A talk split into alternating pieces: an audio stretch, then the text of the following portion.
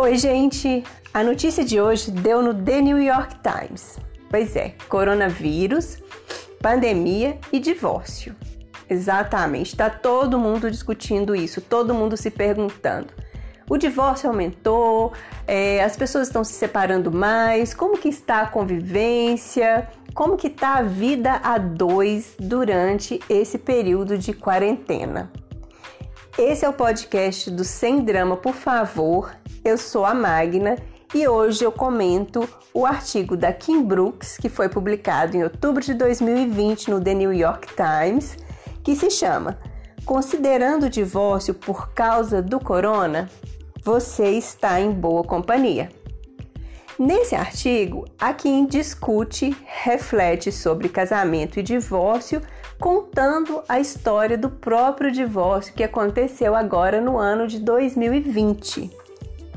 E ela fala que quando ela se divorciou, ela contava para os amigos e uma frase recorrente que ela ouvia era a seguinte: Talvez eu devesse me divorciar também. E ela fala que parte dos amigos dela dizia isso brincando, parte deles dizia mais ou menos brincando e uma parte deles dizia isso de uma forma muito séria.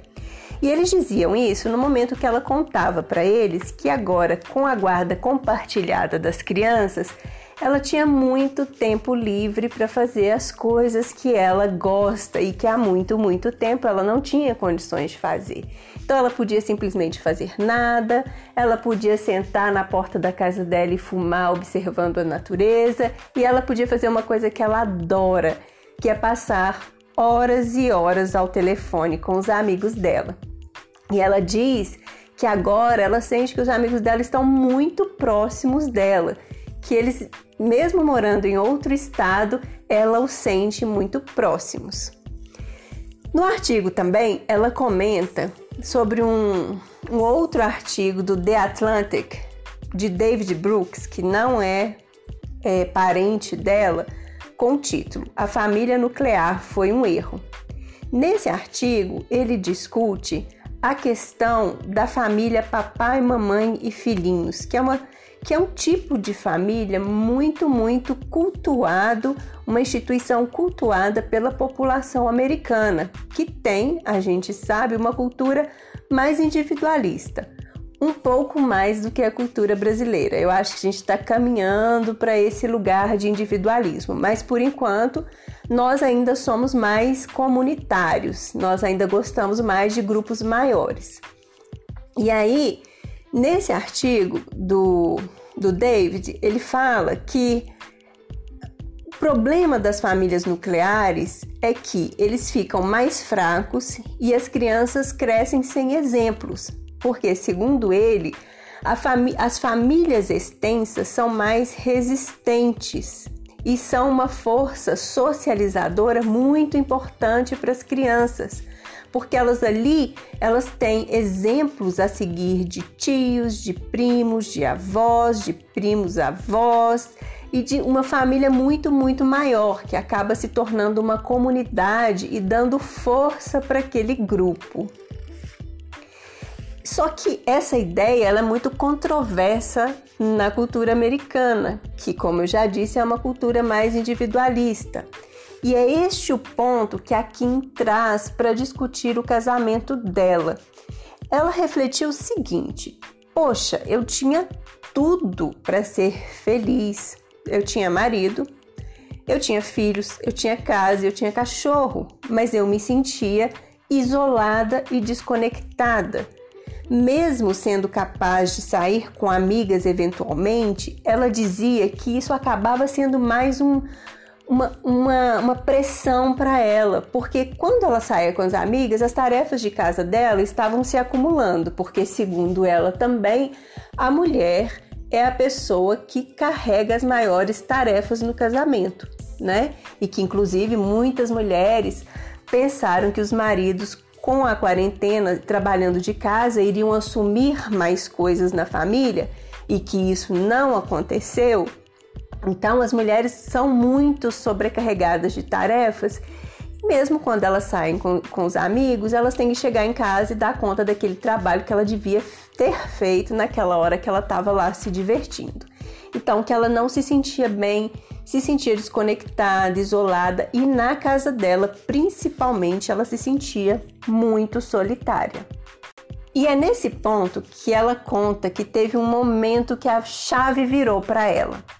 Ela assistiu junto com o marido um programa da HBO chamado Big Love. Nesse programa estava sendo contada a história de um homem mormon e de suas três esposas. No final, ela entendeu o seguinte: estas três esposas se amavam tanto quanto amavam o marido. E o problema que elas tinham, as rixas que elas tinham, era rixa de qualquer grupo de pessoas que tem que compartilhar é, obrigações, tarefas e a criação de filhos, por exemplo. Então, a Kim sentiu ali esta ideia mesmo de comunidade e ela brincou com o marido dela que então ela precisava de uma esposa irmã. O que o marido dela respondeu para ela o seguinte: acho que a gente precisa fazer mais amigos para a gente sair e nos distrairmos. Mas ela disse que não era isso, que ele não tinha entendido o ponto dela, e aí ela explica no artigo para gente. E a ideia dela é uma ideia bem legal, que tem a ver com essa família extensa que eu comentei agora há pouco.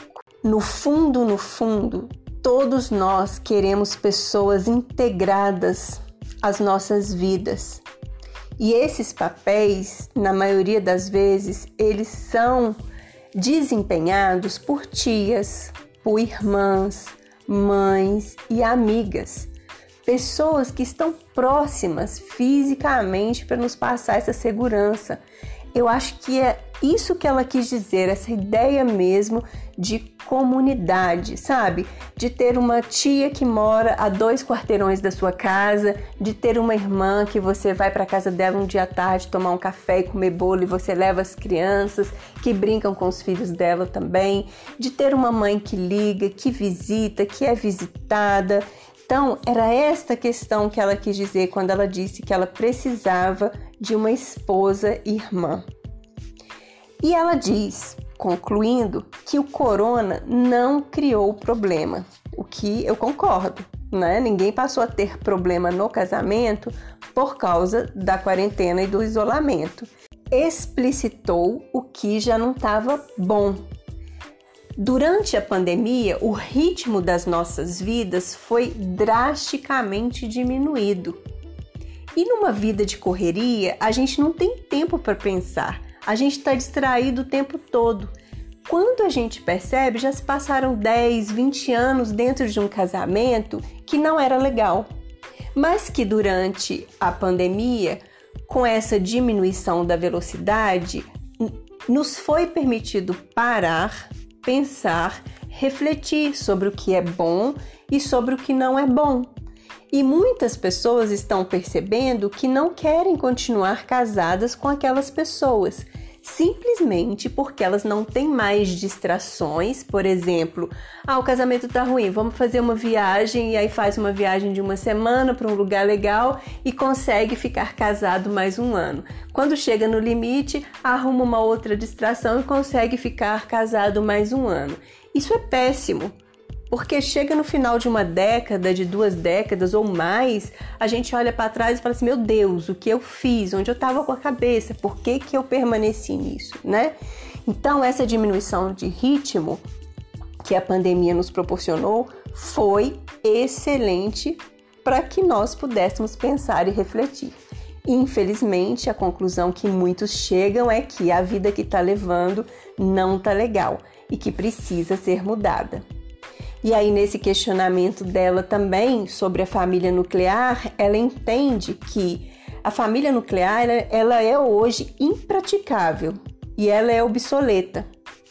E que o casamento ele está começando a aparecer mais como um banquinho de duas pernas, ou seja, algo que não se sustenta. Mas há muitos e muitos séculos que a gente já começou a discutir sobre o casamento, sobre a funcionalidade do casamento e a gente percebe que existe um declínio pois o casamento ele não atende mais às demandas mutáveis da vida moderna. Eu concordo em grande parte com isso que ela traz, que a gente precisa repensar o casamento, que a gente precisa repensar os nossos modelos. Concluindo que a pandemia não criou as contradições, ela apenas transformou um problema crônico em crise, mostrando o que nós estamos tentando ignorar. E você? O que que você acha? Qual que é a sua experiência com o casamento? Eu gostaria muito de ouvir sua opinião. Eu gostaria muito de ouvir o seu depoimento. Quem sabe eu posso até comentar o seu caso aqui e levar luz à vida de outras pessoas também. Escreve para mim. Visite nosso Instagram, arroba sem drama, por favor. E o nosso site é semdramaporfavor.com. Eu sou a Magda e eu te encontro no próximo podcast.